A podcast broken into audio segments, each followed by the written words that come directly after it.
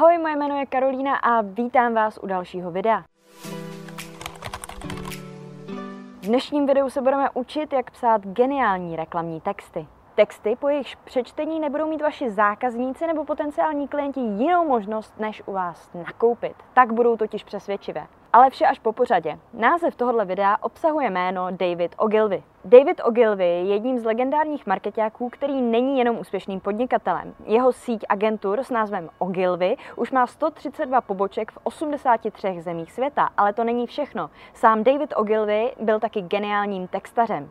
Ogilvyho filozofie byla taková, že hlavním účelem reklamy je prodat klientův produkt a hlavním způsobem, jak tohoto docílit, je skrze získávání co nejvíce informací o konzumentovi. To zní možná jako samozřejmost, ale zdaleka ne každá agentura takto uvažuje. Existuje opravdu hodně marketáků, kteří vám ve své neschopnosti budou vysvětlovat, že hlavním úkolem reklamy je, aby byla cool, trendy nebo aby byla kreativní. To je ale účelem umění, ne reklamy. Reklama nemá vyhrávat ceny, ale má prodávat zboží. Alespoň takhle nad reklamou uvažoval Ogilvy a takhle nad ní uvažuju i já. Ogilvy zároveň věřil, že by se se zákazníkem mělo jednat jako s inteligentním člověkem. Jeho známým citátem je: zákazník není idiot, je to tvoje manželka. Ogilvy toho ale uměl samozřejmě mnohem více, než jenom mluvit hezky o reklamě. Uměl taky zatraceně dobře psát.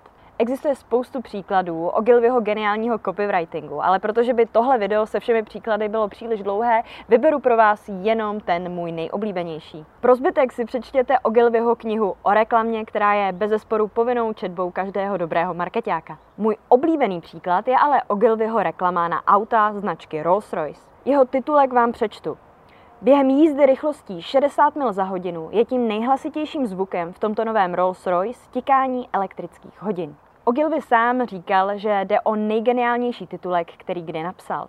A má pravdu, prodeje aut značky Rolls-Royce se v roce 1958 oproti předchozímu roku, když pro ně ještě Ogilvy nepracoval, zvedly o šokujících 50%. Rolls-Royce patří mezi nejvíc sexy auta na světě. Psaní tohoto textu ale příliš sexy nebylo. Ogilvy trval na tom, aby předtím, než začne psát pro Rolls-Royce jakýkoliv text, měl alespoň 3 týdny na studium značky a samotného produktu.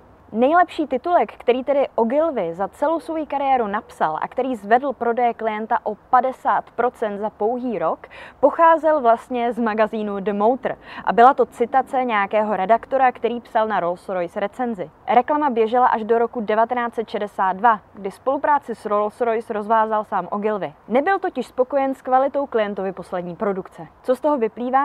Ogilvy, který dříve pracoval jako výzkumník, rozhodně nepodceňoval studium, které předchází kvalitnímu psaní. Co o produktu říkají média nebo zákazníci, jaká je jeho historie a proč by ho někdo měl vůbec potřebovat nebo chtít. Pokud na vás udělal tenhle příběh dojem, zbytek videa si rozhodně zamilujete. Řekneme si totiž, jakých 10 přikázání předal sám David Ogilvy svým zaměstnancům, aby se mohli stát lepšími copywritery. Ale ještě předtím vás poprosím, jako ostatně vždycky, o like tohohle videa. Uspokojíme totiž tak tajemné bohy YouTube algoritmu a moje videa tak uvidí více lidí. Předem díky moc. Seznam Ogilvyho rad nesl jednoduchý nadpis How to write, neboli jak psát. Jeho prvním bodem bylo: přečti si knihu o psaní od Romana a Rafflesona. Přečti si ji 3krát. Ogilvy měl na mysli knihu s názvem Writing that works, How to communicate effectively in business. Česky: texty, které fungují, jak komunikovat efektivně v biznise. Jde o jednu z mála knih o komunikaci nebo marketingu, kterou jsem nečetla, ale absolutně chápu, proč Ogilvy po svých zaměstnancích chtěl, aby si ji přečetli několikrát. Marketing je jednoduše o využití lidské psychologie pro prodej nějakého zboží nebo služeb. Ano, sociální sítě se rok od roku mění, to samé televizní reklama, možná i billboardy, magazíny a tak dále. Lidská psychologie ale vždycky zůstane stejná. Není tedy důvod odmítat principy marketingu, které fungovaly před lety. Pravděpodobně totiž fungují dodnes. Sama za sebe vám můžu doporučit knihu Breakthrough Advertising od Schwarze, která je tedy v angličtině a je téměř nesehnatelná, ale je to nejlepší kniha o copywritingu, kterou jsem kdy četla. Je to jednoduché. Ať už si přečtete o marketingu cokoliv, nesnažte se znovu vynalézt kolo. Nepokoušejte se vytvořit vlastní, originální nebo nedej bože kreativní marketingové strategie, ale raději následujte to, co fungovalo pro velikány, kteří tady byli před vámi. Minimálně, pokud začínáte. Druhým bodem je: piš tak, jak mluvíš. Přirozeně.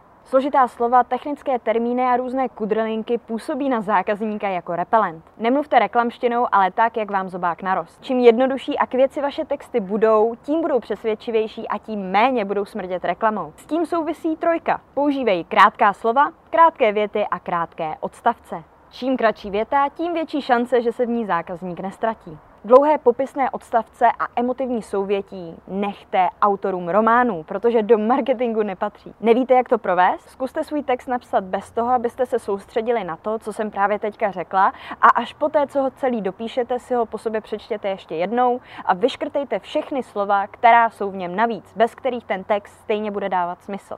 Následně se potom pokoušejte zjednodušit vše, co vám zní příliš složitě. 4 je nikdy nepoužívej žargon. Složitá cizí slova možná zní chytře, často ale jenom skrývají neznalost pisatele, který se za ně schovává. A navíc jim zákazníci prostě často nerozumí. Pokud je podmínkou pro nákup vašeho zboží nebo služeb nutné listovat slovníkem cizích slov, asi toho moc neprodáte. Jak začít psát jednodušeji? Představte si, že svůj text píšete pro žáka 6. třídy. 5 je nikdy na jedno téma nepiš více než 2 stránky. 99% knih by mohly být blogové články a 99% blogových článků by mohlo být tweety nebo nějakými statusy na Facebooku. Snažte se neředit význam tím, že budete vaše texty zbytečně natahovat. Ano, čím delší text, tím více benefitů, prodejních argumentů a tím pádem i více příležitostí k prodeji. Nicméně pokud dost argumentů nemáte a ty, které máte, naředíte zbytečným plkáním o ničem, ztratíte zákazníkovu pozornost. 6 je překontroluj si své citace. Tohle asi mluví samo za sebe. Zkontrolujte si, že správně citujete, že citaci rozumíte a že citujete ze správného zdroje. Tohle neplatí jen v akademické sféře, ale i v marketingu. Nemůžete svým zákazníkům sdělovat nepravdivá data, jinak se dostanete do velkých problémů. 7 je nikdy neodesílej text v den, kdy se ho napsal. Přečti si ho druhý den ráno a potom ho uprav. Část tohohle typu neustále opakuju každému markeťákovi, který se mě zeptá na nějakou radu ohledně psaní. Velmi často stačí jen to, že si text přečtete nahlas. Okamžitě uslyšíte chyby ve slovosledu, zbytečná slova a možná vychytáte i několik hrubek. Je to ten nejjednodušší trik, který vás vůbec nic nestojí, ale přesto ho většina lidí nevyužívá. 8 je, pokud jde o něco důležitého, nech svého kolegu, ať tvůj text vylepší. 2 páry očí toho vždycky uvidí více než jeden. I když doma nemáte žádného kolegu v pravém slova smyslu, najděte doma nebo mezi přáteli někoho, kdo se na text podívá a pokusí se ho vylepšit. Může to být váš partner, partnerka, kamarád, dědeček, babička, teta, strejda, prostě kdokoliv, koho máte po ruce. Nemusí jít zároveň o nikoho, kdo umí psát. Já často na své nejlepší nápady narazím tak, že si poslechnu od někoho ze známých tolik špatných nápadů, až při poslouchání přijdu na ten svůj, který se mi líbí. 9 je, předtím, než odešleš jakýkoliv text, se ujisti, že je z něj jasné, co od čtenáře očekáváš. Tohle je asi jedna z nejlepších rad v celém tomhle seznamu. S klienty neustále bojuju o call to action, neboli o výzvy k akci. Jde o krátké návodné věty v rozkazovacím způsobu, ze kterých je absolutně jasné, co se od zákazníka očekává. Například boty objednávejte na e-shopu nebo rezervaci vytvořte kliknutím na odkaz níže. Moji klienti se většinou těchto vět tak trochu štítí a hledají nějakou jemnější možnost, jako třeba pokud se vám moje produkty líbí, můžete si je pořídit na mém e-shopu. Co si ale myslíte, že bude fungovat lépe, když třeba u vás doma praskne žárovka a vy budete po vašem partnerovi chtít, aby ji vyměnil? Zafunguje spíš věta a je, prasklá žárovka, někdo by ji asi měl vyměnit.